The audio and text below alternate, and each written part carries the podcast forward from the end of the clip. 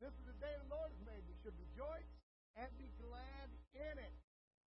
I don't know about you. Well, I've been waking up the last couple of days and it's still a little cool in the morning, but by the time 11, 12 o'clock comes around, we're looking at the 70, 80 degrees, and I started praising God. And you know what? Started coming to my heart. Uh, I'm for the last couple of weeks, last couple of weeks, I've been complaining about the winter. I'm ready to complain about the summer. Amen. I'm ready to say it's too hot. But you know what? I love it here in Texas. Thank God we live in Texas. Thank God we live in a country that's still free. Thank God we live in the United States of America. We can still gather on the Lord's Day, still worship, still praise His holy name without the fear of any country or government kicking in the door. We're still free. And while we're still free, we need to start praising God. Amen. We need to worship. We need to start praying. We need to get back in God's Word. We need to start proclaiming, start preaching, start teaching. We've got a God to serve. He's almighty. He's wonderful. He reigns. He's on the throne. And let me tell you something right now. There's not one thing in this world ever happened that he's not aware of. There's not one thing that he is not certain of. He's not up in heaven saying, oh, what are they going to do now? He's not up in heaven saying, let me call 911. He's not up in heaven saying, I didn't think they would do that. No, there's nothing that catches him by surprise because he's God. And because he's God, he's got you in his hands. If you're watching online this morning, he's got you in his hands. And you're a part of his plan, and you need to get to be with his people. Well, let me start out again. Good morning at Robertson Avenue Baptist Church. Our God is good. Amen.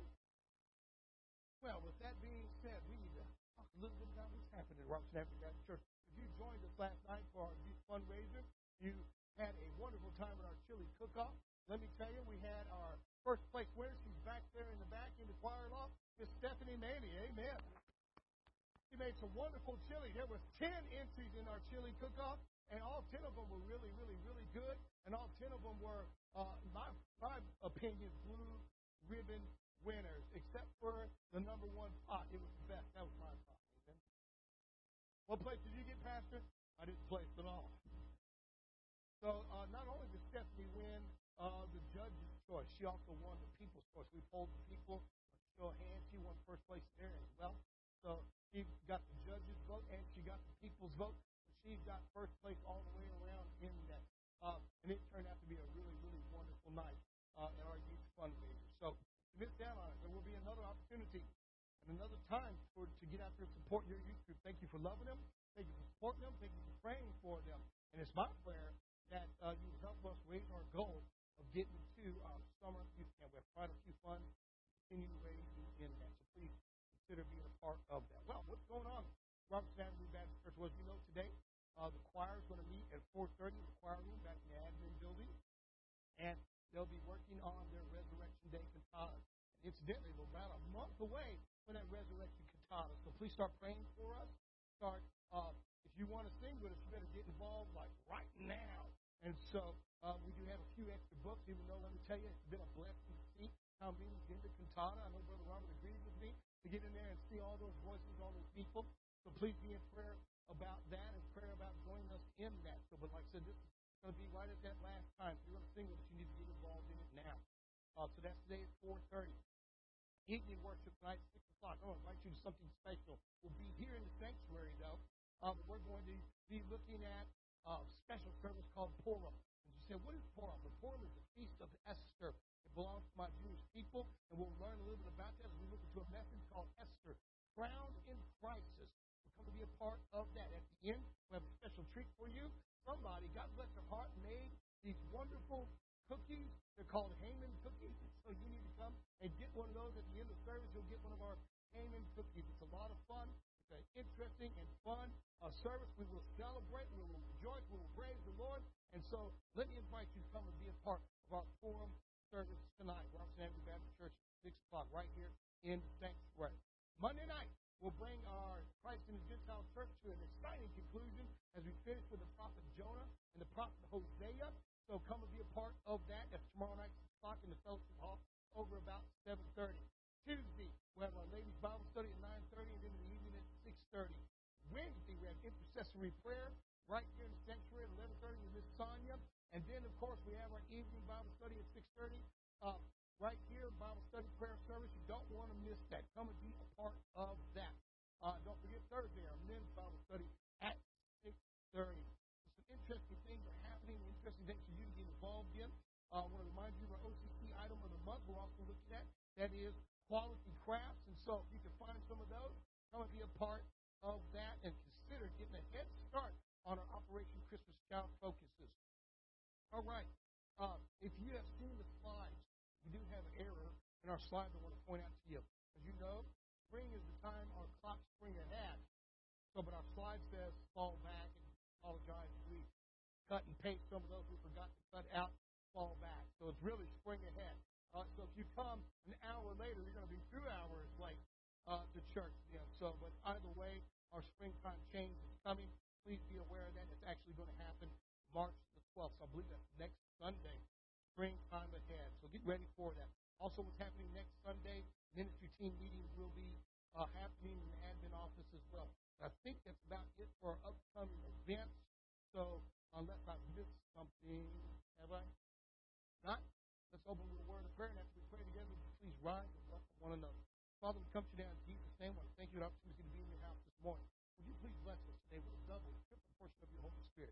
My prayer, Lord God, that as we worship you today, that our hearts are open to you, our minds are open to you, our ears are open to hear from you, Father God. Our eyes will be open so we might see you working in our lives and working around us, Lord, and that our hearts would open so that we could worship you.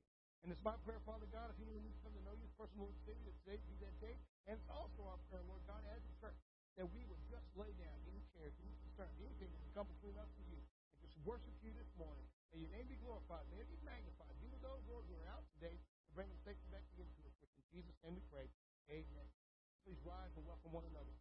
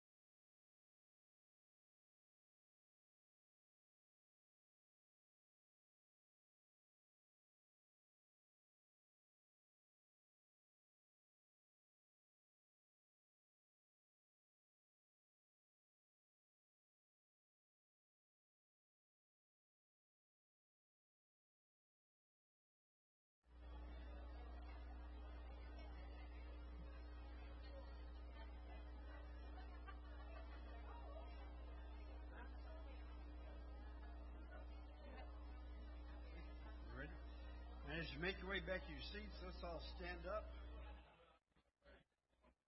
And we're going to sing Great is Mighty is the Lord our God.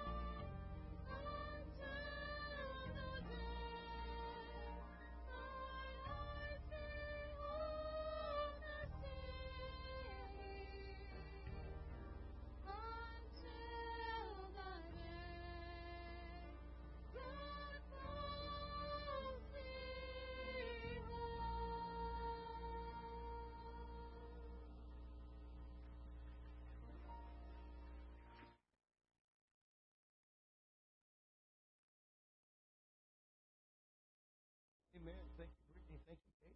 Thank you, Brother Glenn. Wow. Blessed be the name of the Lord. God is good.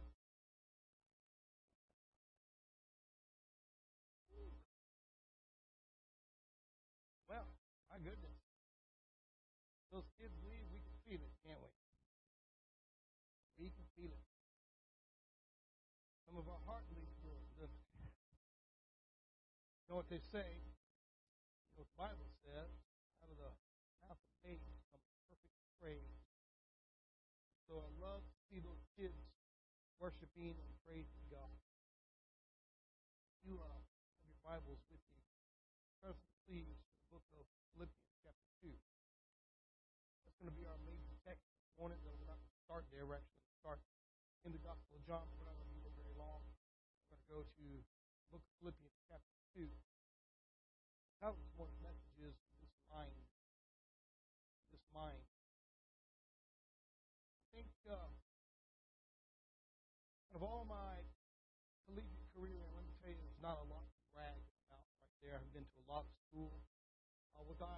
Top in all the grades and classes? No, nor did I intend to be. That wasn't why I was there. I was there to learn about God. I was there to to uh, enhance my understanding of God, not to compete with my uh, students. And though some of them turned it into that uh, academic competition, I, I laugh at them to this day. They're still competing. Who's got the best sermon? Who's got the best church? Who's got the best people? And they're, they're still competing and deep down inside, they're, they're the ones that go home at night with ulcers. And, and I'm thinking, praise God, it, it really doesn't matter to me. What matters to me is that we glorify Him. All about Him. The of this morning's message is This Mind. Uh, but while in my collegiate career, uh, I spent an entire year on the book of Philippians uh, in advanced Greek, and I had a lot of fun with it. And I, I don't bring my Greek to you probably enough. Uh, probably enough. I, I spend a lot of time in Hebrew as well. The reason why is we don't, as Christians, pay enough attention to Hebrew. Though there's so much in it, it's so rich, so beautiful. Just to give you an idea of how beautiful the Hebrew language is, there's no curse words in it.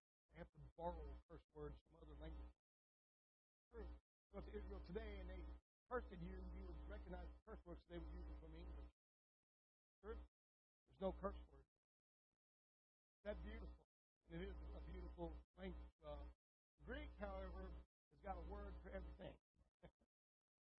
it has been called the most expressive vehicle for thought that the world has ever known. And I happen to agree with that. Uh, it, it has a word for just about every state of mind.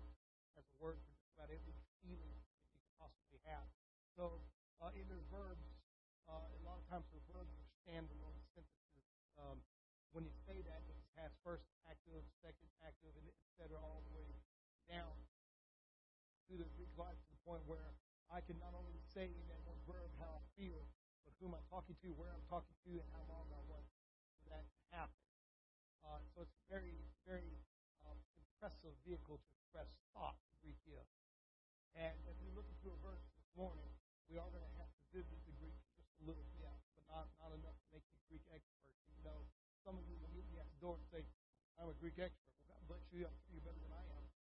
Um, I'm sure you are. So I'm, I'm not going to claim to be that. But I am going to tell you this. Um, when we look into it this morning, open your minds, open your heart as we look at a sermon called This Mind. Let's pray together. Father, come to you now in Jesus' name. The first thing I want to do is give you the glory. You're the one, Lord God, that it's all about. You're the one that we've gathered here this morning to worship. You're the one, that we are exalting. Not only are we exalting you, Lord God, we are exalting you through the name of your only begotten Son, Jesus Christ. We want to lift up and praise and exalt the one and only God, the one and only Savior, the one and only who's capable, able, almighty. You are God, and we give you glory. You are the great I am. You are El Shaddai. And Lord God, we worship you this morning. We worship you through the name. Because of him that we can even talk to you. Because of him, Lord, that we have a future. Because of him that we have an ability to love one another. And I pray right now, Father, if there be anyone who needs to come to know you, personal Lord and Savior, anyone who needs to heart right with you, anyone who needs to have a relationship with you, Lord, or be a part of this church, you let want to be the one. For those, Lord, that are online, that are watching us because they're at home, not feeling well, please bless them heal them. Those, Lord God, are watching online because they're just can't get out with people, I pray, Lord God, today be the day you would let them know that you will be with them. You will never leave them nor forsake them, whether they be with a crowd or not. And encourage them, Lord God, to get to be with your people. I ask things in Jesus' name. Again this morning, I said we're going to look in Philippians chapter 2, but we're going to begin in John chapter 1. I want to introduce you to my favorite A look at John the Baptist right there. Yohanan is his name in Hebrew. Yohanan in Greek. Yohanan the Baptist, right? John the Baptist. John, right? Love this guy, John. He is a guy with a big, big, big voice. You say, how do you know that, Pastor? Well, you ought to read in Greek some of the things that he says. He says things like, you brood of vipers. He says, you sons of snakes. He says, repent, for the kingdom of God is at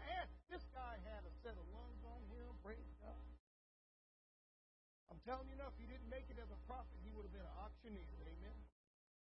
Also, on top of that, he had the most interesting diet. He ate locusts and wild honey. And that's why he wasn't married. Amen. Right? he wore camel's hair, and he was exactly what the religious people thought the prophet would be. However, they show up and they say you can't be a prophet. I think that's amazing. I think there's something to learn from him. That not to get off of topic, but John comes. He comes lamenting. He comes mourning. He comes preaching repentance. He comes telling, get back to God. Get back to the law of God. Get back to being content with what God has done in your life. He's preaching. He's teaching. He is asking them to repent. He's baptizing. He's not even taking over their churches. He's out in the wilderness at the River Jordan. They show up and they say, this guy cannot be a prophet because he doesn't have our backing. Well, along comes Jesus Christ. Jesus is a little bit different than John. He doesn't come eating locusts and wild honey. Somebody say amen this morning. You know what that means? It means we don't have to eat locusts and wild honey. I don't know about you, but I praise God every morning that He's given us the gift of food. He's given us the ability to choose, and we don't have to eat locusts and wild honey. So the next time the U.S. government says y'all need to start eating bugs, you need to stand up and say, in Jesus Christ, I don't have to do that. No. No, I'll tell you right now, that's one thing I refuse to do. Bring the grasshopper to me, I ain't eating it. There's going to be trouble in that house. Bring a grasshopper up in there and say, it's gourmet, Josh. I'm going to tell you it ain't gourmet, that's trash. I ain't eating that. No, no. Barbecue sauce will not help it. No way, sister. Amen, Sister BJ. Chocolate bunny, I ain't eating that thing. No. No. But John can't eat them. He's exactly what they thought religious could be like. Jesus comes a little bit different. He comes singing. He comes dancing. He comes going to their parties. He's in their churches. He's in their synagogues. And they say, You can't be the Son of God because you're not like John. And really, what they're saying is, is we don't know what we want. Really, if you want to know really what they're saying, they're saying is we don't want anybody. We're happy with who we are. We don't want John and we don't want Jesus. We don't want the super holy prophet, nor do we want to mingle among you Savior. They were happy with their own about.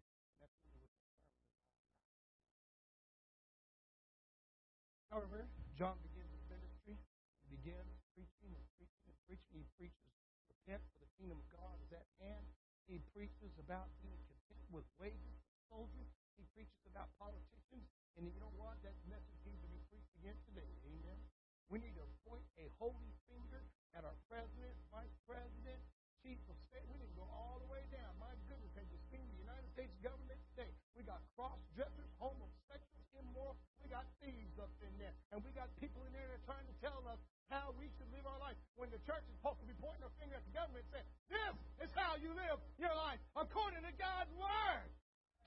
We need to get back to that. John wasn't afraid of that. John gets out there and starts preaching. He starts teaching. And he says, let me tell you, the axe is laid at the root of the tree, and God is chopping, and that tree is going to fall, and when it falls, he's going to burn it with unquenchable fire. Hell is very, very real. There's a lot of people going there. You're going there you don't know Jesus. You better get saved. However, one day Jesus shows up. That's where we're going to start in John 4, verse 13. John's preaching this holy repentance. John's preaching baptism. He's preaching that you must repent. He's preaching that you got to get right with God because God is sending. God is sending a Savior. Fact, he preaches it like this. He says, There's one coming who's latchet on his sandal. I'm not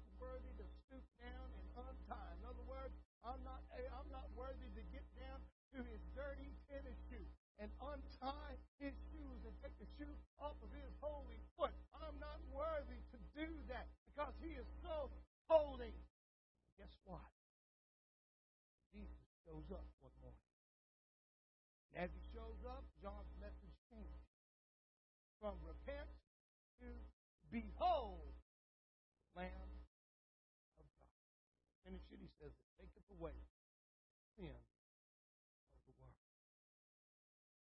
thought the Pharisees, the Sadducees, the Zealots, and Herodians were all angry until that moment you were wrong. They get really angry when Jesus said, excuse me, said, Behold the Lamb of God.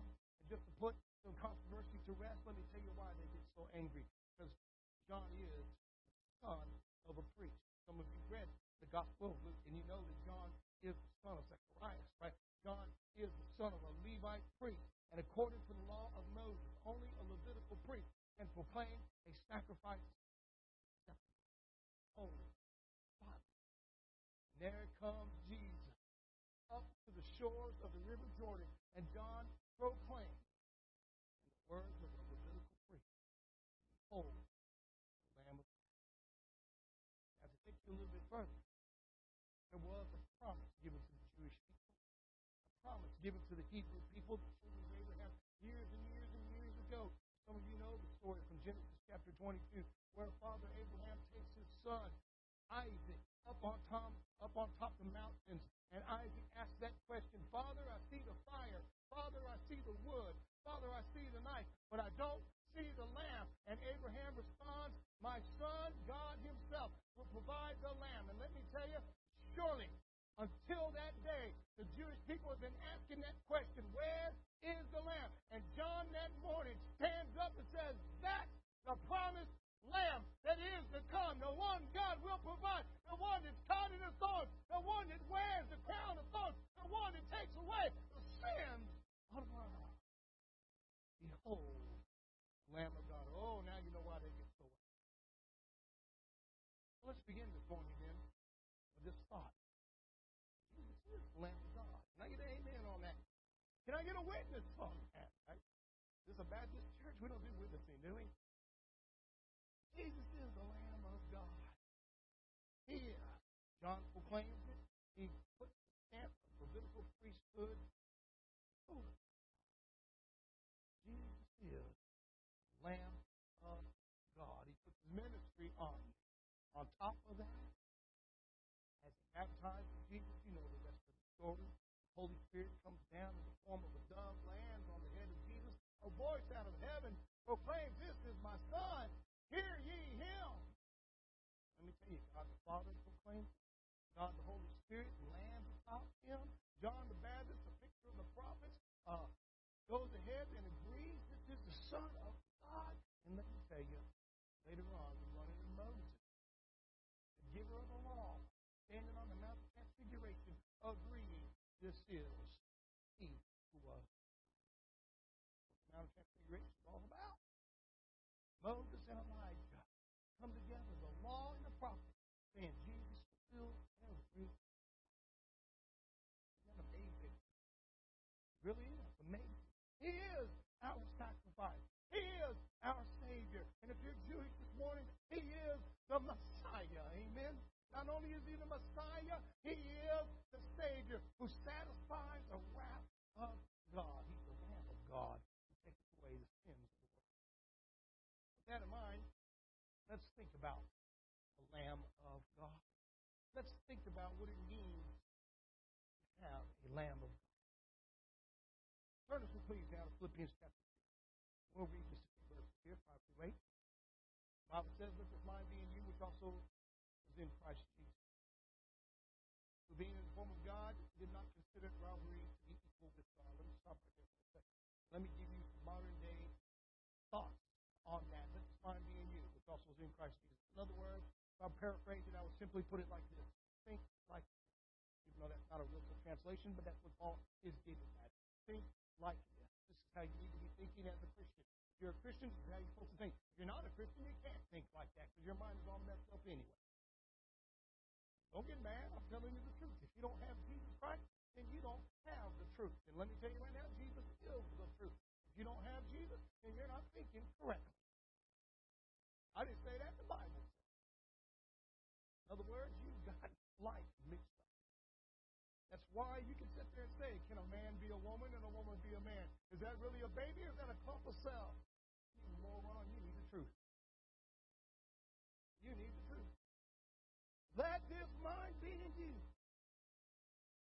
Was also in Christ Jesus.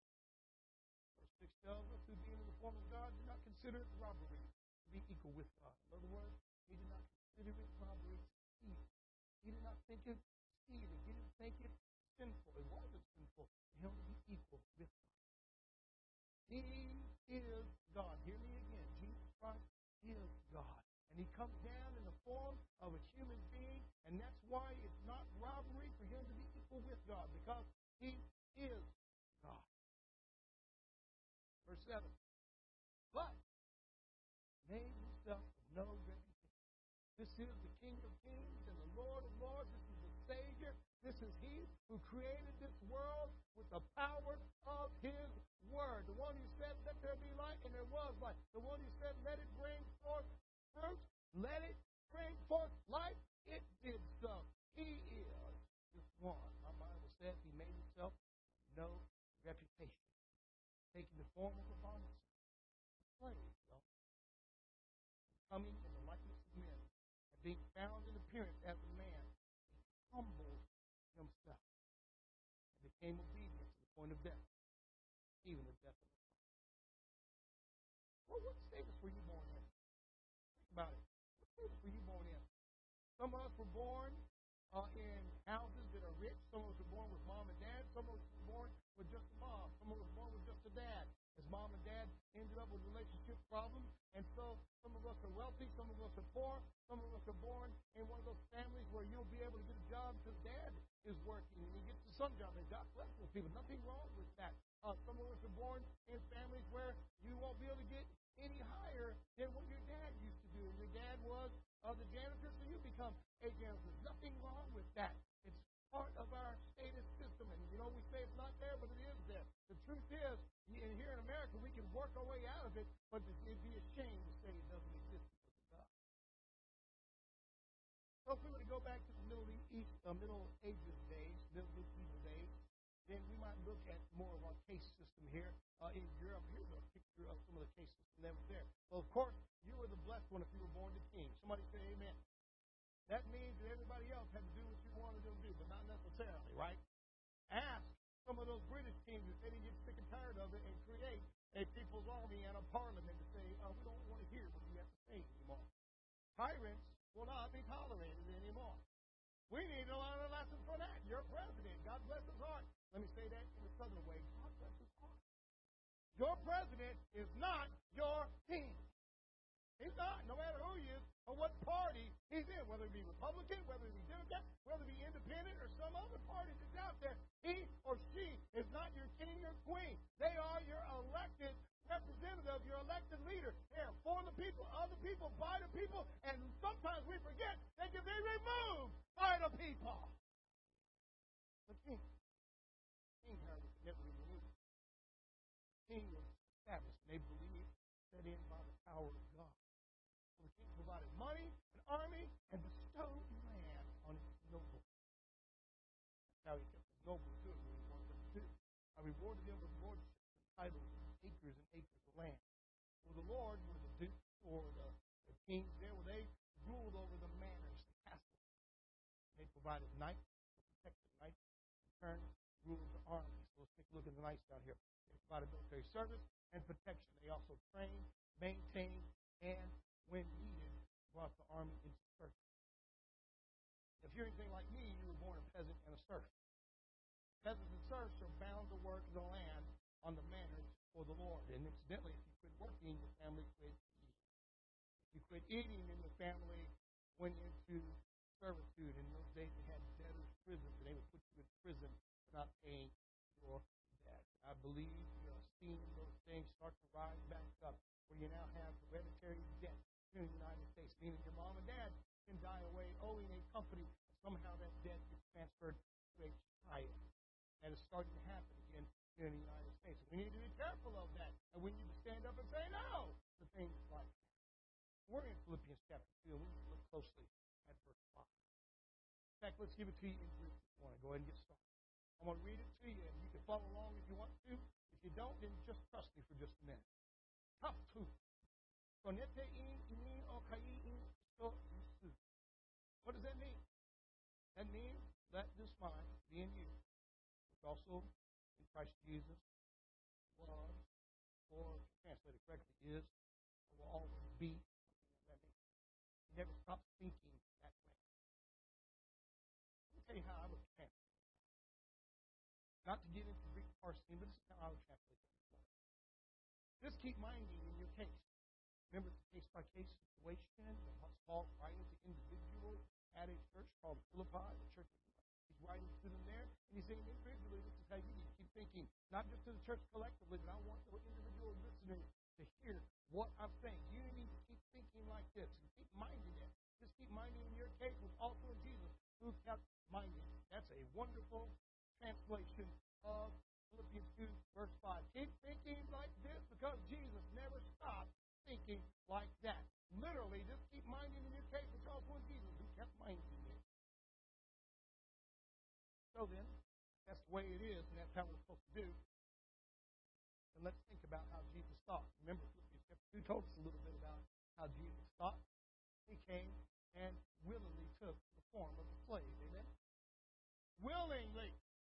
Even though he's God Almighty, even though he was born a king. Are you hearing me this morning? He's born a king. He has every right to tell people what to do. He has every right to make knights and lords. He has every right to expect his serfs to come and serve him. However, he comes down in the form of a man, in the form of a slave. Right. That's Jesus' state of mind. We're supposed to think like. Most of us are like, no way, I'm too good for that. And you might be saying, well, that's right, even no grasshoppers here, right? The will of God. What is Jesus' statement? He came down willingly in the form of a slave. Not just that, but John said, You're the Lamb of God. He's a slave and he's the Lamb of God.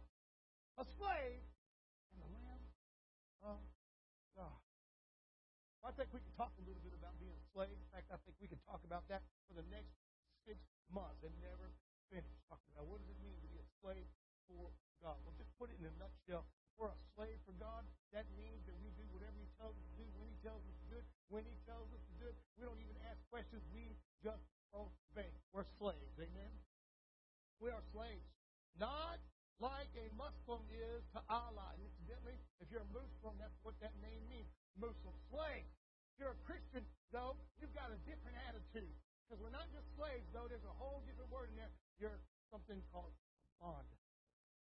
A bond servant is a slave. We often translate that a slave. But bond servants are a little bit differently. Bond servants means I owe you something. And I'm here trying to pay my bond back. In other words, I begin to realize I owe you a debt. And Christians, we serve God. Are you ready for this? This may come as a shocker. But we serve God because we owe a debt we cannot pay. We are bond servants. He has paid a debt that we can never pay.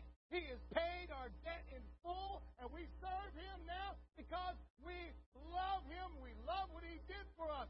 On Him, as we just sang, the wrath of God was satisfied. The debt is paid. Well, we could go on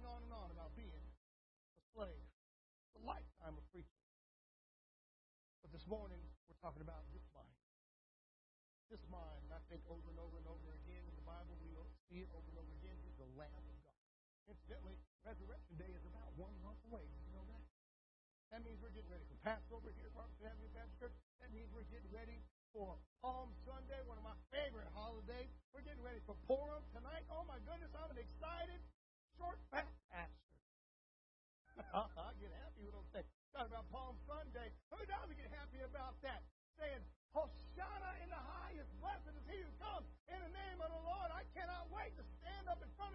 front of you and proclaim, Baruch haba b'shem Adonai, blessed is he who comes in his glorious holy name. Jesus. But we forget sometimes he's the Lamb of God. We take Philippians 2, verse 5. Let us find how we translated it this morning. We keep thinking like this and never stop thinking like that. Because Jesus never stopped thinking like that. We need to have a different mindset. We need the mind of Christ. We need to have the mind of Christ, who, incidentally, minding. Remember now, he is the Lamb of God. Let's see this morning what the Bible says about the Lamb of God. Keep your fingers, please, in Philippians chapter 2. Put your marker there. Put a pencil there or write it down and put it under the refrigerator door later on. However you want to do it. But look at me in Isaiah 53 and verse 7. Let's take a look at the Lamb of God. Because we have this mind in us. And we understand Jesus. We understand that he's the slave who comes in the form of a slave. And we understand that we are supposed to reciprocate that. We understand we're supposed to replicate that. We're supposed to act like he did. If he comes to serve, we serve. If he comes to love, we love. If he comes to give mercy, we give mercy. That's God's church. Amen. We're also supposed to act like he is a lamb. As a lamb, we already know takes away the world. I mean, you know, the church is supposed to be a place of forgiving. I didn't say understanding. Forgiving. I tell you right now, there's no reason for a Christian to understand why you're homosexual. We don't need to do that. Nor do we need to sympathize. I tell you right now, God can forgive you, so. Because what you're living is sinful. We're not here to judge you. We're not here to say we don't and come to Jesus. You can get forgiveness from Jesus. You know where else you get forgiveness? From God. Yes. Because we want to be like the Lamb of God. Isaiah 53, verse 7. Let's take a look at having a mind of the Lamb of God. This is what the Bible says about Jesus here. This is a prophecy of Jesus some years, some many years before Jesus comes. The Bible says he was oppressed and he was afflicted, yet he opened not his. He was led as a lamb to the slaughter, and as a sheep before its shearer is silent, so he opened not his mouth. We need to have this kind of mind in us. If we're going to be the Lamb of God, if we're going to be his his people, his church, and we need to start thinking the way he thought. And Paul tells us, let this mind be in you. Never stop thinking on it. So we need to find out then how a lamb thinks. And we get a picture of it from the Bible here in Isaiah 53, verse 7. How a lamb speaks. How a lamb acts. What a lamb does. I don't know about you, but isn't that a beautiful lamb right there? So innocent. Anybody here have a lambophobia? Probably not. Didn't that a mean looking ferocious lamb? Those big saber teeth on him? Could you imagine his roar? How scary that would be. Look at that precious little lamb. Harmless. Well, you know what? Jesus is the Lamb of God. Need to start thinking. Need to start acting that way. So looking with me in Isaiah 53, let's take a look at those attributes, those characteristics of a Lamb of God. Not just the Lamb of God, but the Lamb that takes away the sins of the world. Well, the first thing we need to learn, if we're going to be those Christians that God called us to be, we're going to be the church God called us to be, we're going to be God's people, God's children, God's representatives here on earth, Number one, we need to never forget the word bond servant. And he paid a debt that we can never pay. And we owe a debt that we can never pay. And he came and he fulfilled it. He paid it. And church,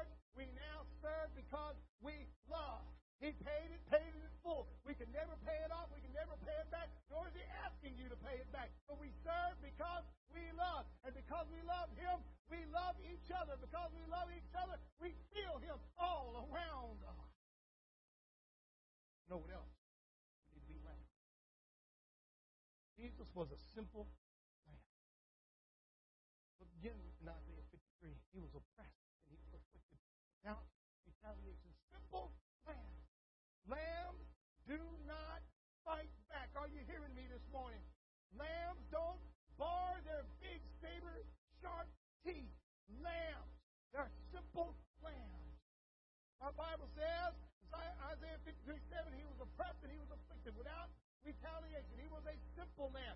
A, a lamb is the simplest of God's creatures. They don't have wings, they don't have talons or fangs, they don't have sharp claws, they don't have the ability like a skunk to squirt some hideous, hideous smelling, foul smelling liquid on you. No, no, no. It has no way to fight back. And I wonder sometimes why God said He's a lamb that takes away the sins of the world. Because as Christians, we need to be like that lamb.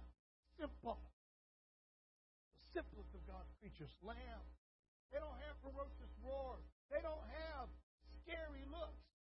You ever seen stuff of children's nightmares? How many of them have drawn a lamb? Kid, can you tell me what you're afraid of? Not a one of them said, I'm scared of that sheep. Not a one. In fact, we count sheep to go to sleep. Are you following me this morning? They're simple. They're not scary at all. And as a Christian, we're supposed to be like that. We're supposed to act like that, talk like that, behave that way in this world. We are simple lambs. And the simple lamb, that means we have no schemes, listen to me now, no plans for helping ourselves, no schemes to get ourselves out of trouble or out of the government. No, a lamb exists its simpleness and helplessness. It has absolutely no weapons, no claws, no teeth. Its roar is never ferocious. It is a simple lamb. And as a Christian, we need to be simple lamb. That means we have no weapons. Have no way of winning in the world other than Jesus Christ, the Lamb of God. Simple lamb. That's where we started out this morning. Simple a simple lamb this morning? Or have you sat there and schemed, take advantage to usurp, to be on top, to get yourself where you want to be? I need everyone to recognize me. Let me tell you right now, if you're doing that, you're going to fall.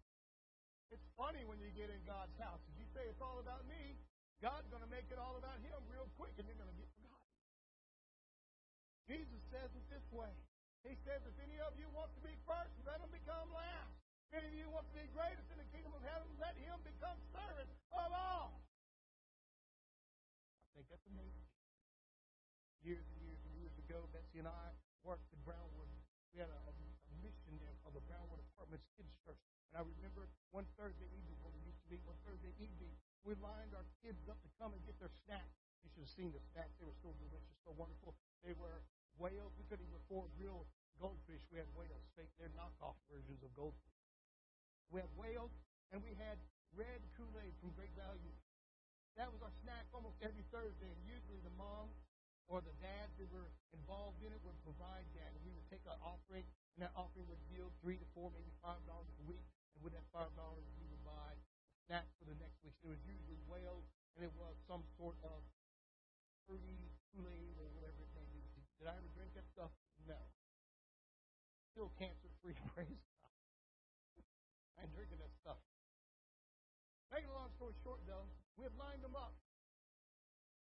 I remember when I went from the front to the back, and I turned around. The kids looked at me and said, That's not fair. I was the first one here. And they had pushed their way to the front, shoved their way. Some of the bigger, stronger, tougher ones bullied their way a little bit to the front. They could not wait to get that little cupcake uh, holder full of whales, seven or eight crackers. They could not wait to be the first to get there, pushing those young kids out of the way. And I reminded them of what the scripture says. The first shall be last, and the last shall be first. Let me tell you something right now. if you're going to be a simple lamb, then you need to start putting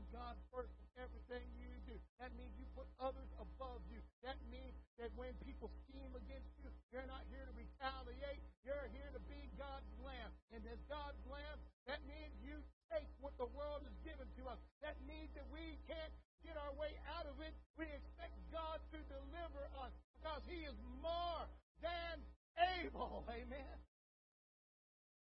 Lamb. Look with me at the next lamb. Look at this one right here. Silent You know what shearing is, right? It's cut the wool. It looks a little bit different now. Not quite so cute, huh? Some of you are like, that thing's ugly. I don't know why people eat those. I'm telling you right now, if you ever had a piece of lamb, it's a wonderful barbecue. Praise God. Now you know why I'm not eating any grasshoppers. I done had lamb. no. Looks a little different now.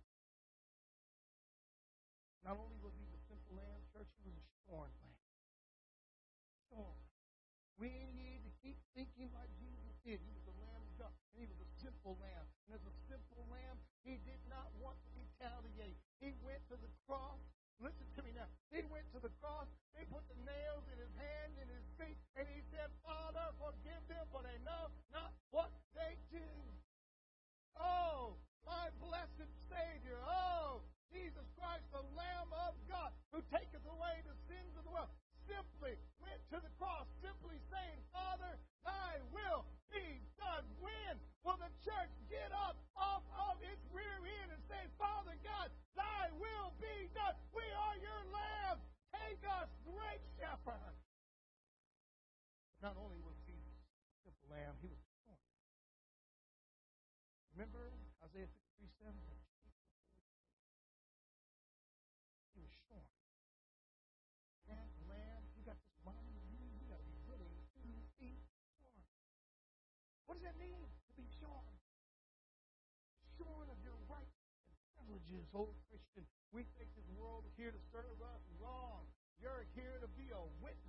of Jesus Christ, and that is it.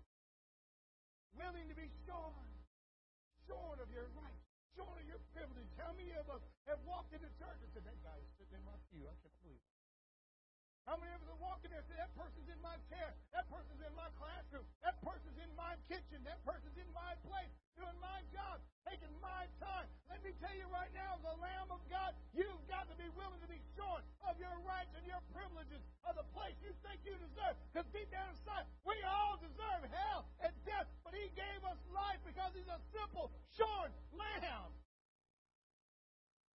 How many of us are willing to be shorn? Shorn of our rights, shorn of our privileges, shorn of our ability to be right. When we come to God and touch that hairlock of love, reveals, reveals. You understand when the hair comes off, you can see what's underneath. Every scar, every hurt, every nick. You get that lamb, even where the shearers didn't cut the line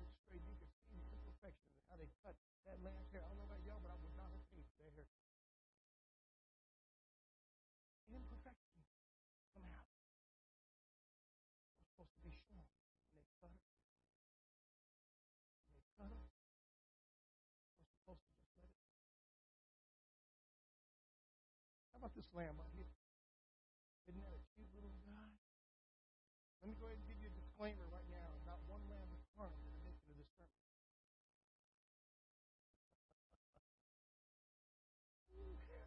God is good. Isn't that a cute one right there? Is that the kind you count when you're sleeping? The lambs I count when I'm sleeping are jumping over the barbecue grill. When I'm falling asleep is when one lands in it. I'm like, whoa, boy. Lamb fajitas are on the way. Ever had lamb fajitas? Not only was Jesus a simple lamb, he was a shorn lamb.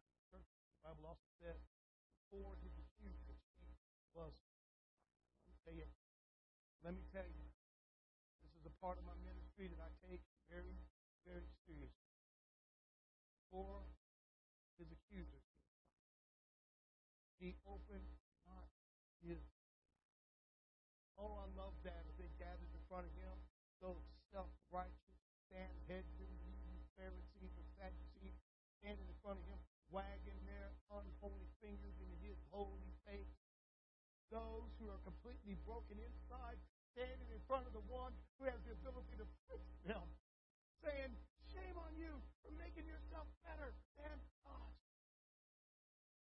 Our Bible says in Isaiah 53 7, He opened not his mouth. He did not defend himself. Listen to me now. He didn't have to sit there and justify what he did, what he said, or where he was. No, no, no. He was a silent man. And, church, we need to remember if we're going to keep this mind in us, if we're going to keep on thinking the way Jesus thought, then we need to be simple. We need to be short. And sometimes we need to be silent. Amen.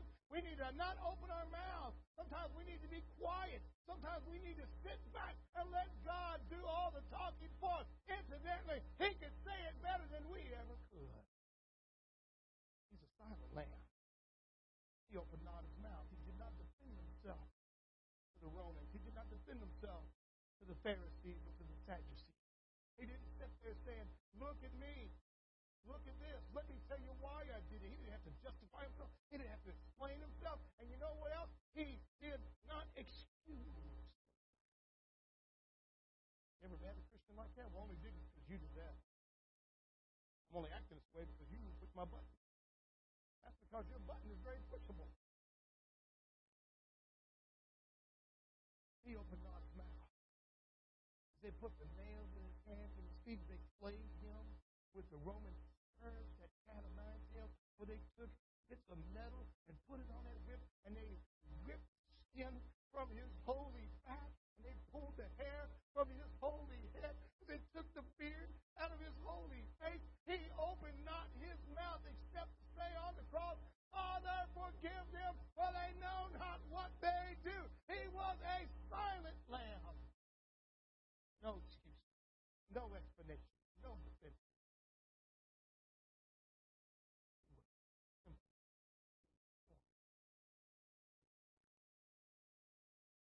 Look at this lamb. I saved the for last. That's the one you see at Easter time on. I was thinking, mm-hmm, that's seen. How many of you want to go right now? I'm telling you, it's not alive, it will not come. You know what else? You read along with me Isaiah 53? Silent.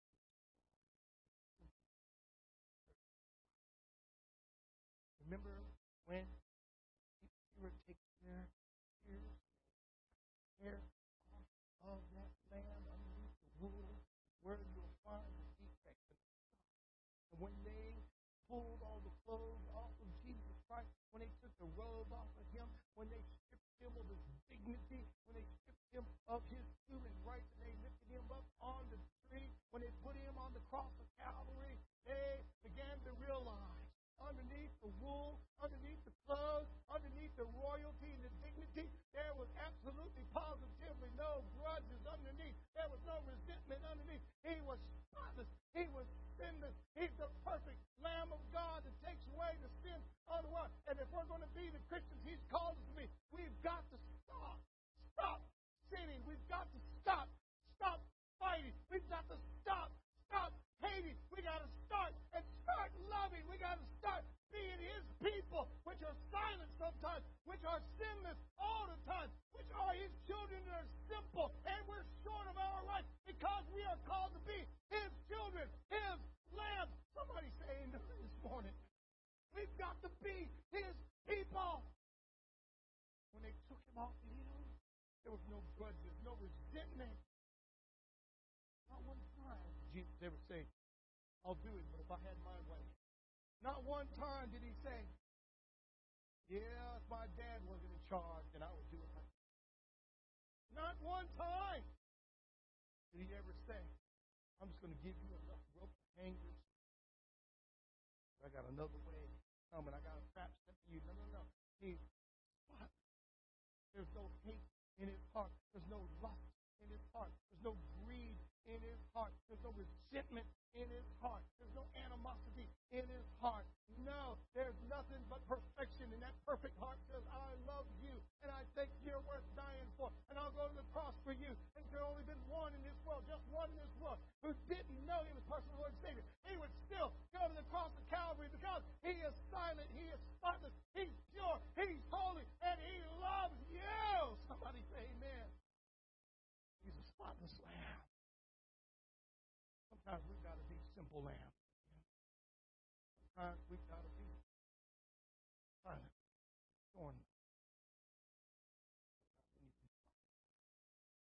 You and I both know when the hair starts coming off, the coat starts coming off, the ties get thrown away, and the holy repertoire gets put aside. That's when we find the stars and spots. I think it's amazing when we leave the church building. That's when the unholiness comes out. The holy in God's house, but on the way home, well, it doesn't matter what we do. No, we're called to be lambs. We're going to be the Christian God called us to be. We need to be simple. Simple. Simply do God's will. What has God called you to do? God called you to be a teacher. God called you to be a preacher. God called you to be a deacon. God called you to be ministers. God called you to be a witness to your workplace. God called you simply. Sometimes we need to be showing that. Showing up our own personal rights, our own personal way of thinking. We get mad over the smallest things, don't we? Even as Christians, we be like, uh-huh, I can't believe that guy pulled out in front of me. That's when that's real real unholiness comes out. Of road ragers, amen. Sometimes we need to be silent. To Turn back with me to Philippians 2. The Bible tells us, let this mind be in you, which was also in Christ. Like I said earlier, keep on thinking this way because Jesus never stopped thinking. Never once did it leave his frame of mind. He thought like this. What do you think like? I am the Lamb of. That means I'm simple. That means I'm silent. That means I'm shorn. That means I'm a Ask you a question. You really come this morning and say, Pastor, I need to be a simple. I've been too busy trying to be a ram. I've been too busy trying to be a you. I've been too busy trying to be something I'm not. All you need to be is a lamb. Come on. Perhaps you say, Pastor, God is calling you to ministry. God's calling you to be a part of our family when you come this morning. Perhaps you say, Brother God, preach. This morning I heard about the gospel, about the cross. What he did for me. I want that in my life. I want to be saved. Would you be willing to come this morning and put Jesus in your heart? The Bible tells us in Philippians 2 5, we need to keep on minding you. Can I ask you a question? Have you been living like a lamb? Have you been living like a lamb? You've been living like a cow or a bull. Yeah, God. And Pastor, what would you choose if you could? I'd be a camel of God. You know why? Nobody messes with those things. They spit. What would you be? What would you be? God chose lambs for a reason. Because out of all of his creatures, there's nothing ferocious about that lamb. If you were to come to my house, and by the way, you're welcome to come, you'll find it in my living room. There is a huge, big bunny rabbit. And as cute as my bunny is, he may just bite you, and you'll regret it if he does. But that lamb will not bite you. That lamb will not scratch you. That lamb will not bark at you or frown at you. That lamb will turn around and walk away. Because we need to be simple lambs. That describe you this morning? Look with me in James 4, verse 10. The Bible says, humble yourselves in the sight of the Lord. He will lift you up. Let remind you of one other thing. This James, this James who wrote this book that we love to quote from, I love to quote from, book of James, was the brother of Jesus Christ. Could you imagine growing up like that? Could you imagine mom and dad saying, Can you be a little more like Jesus?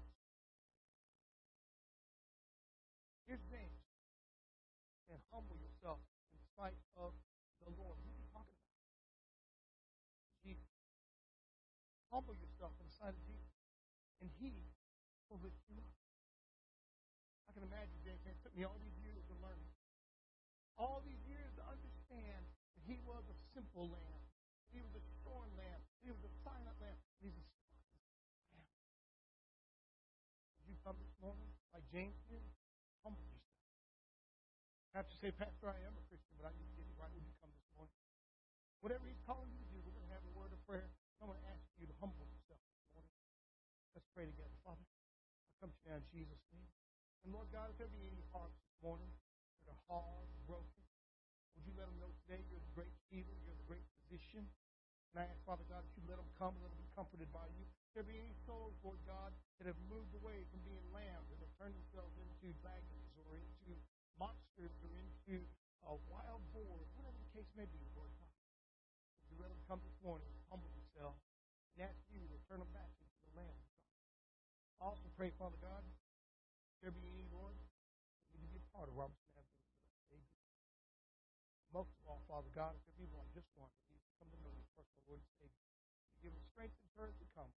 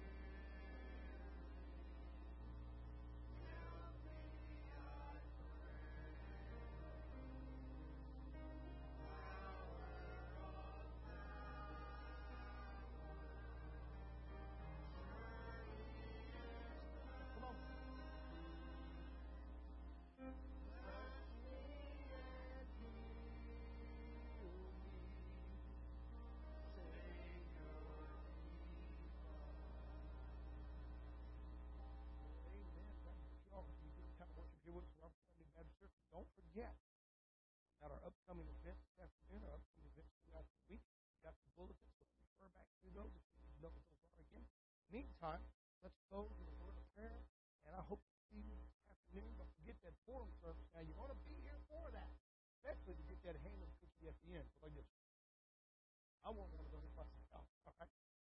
Well, I'm not lying. I want one. Let's go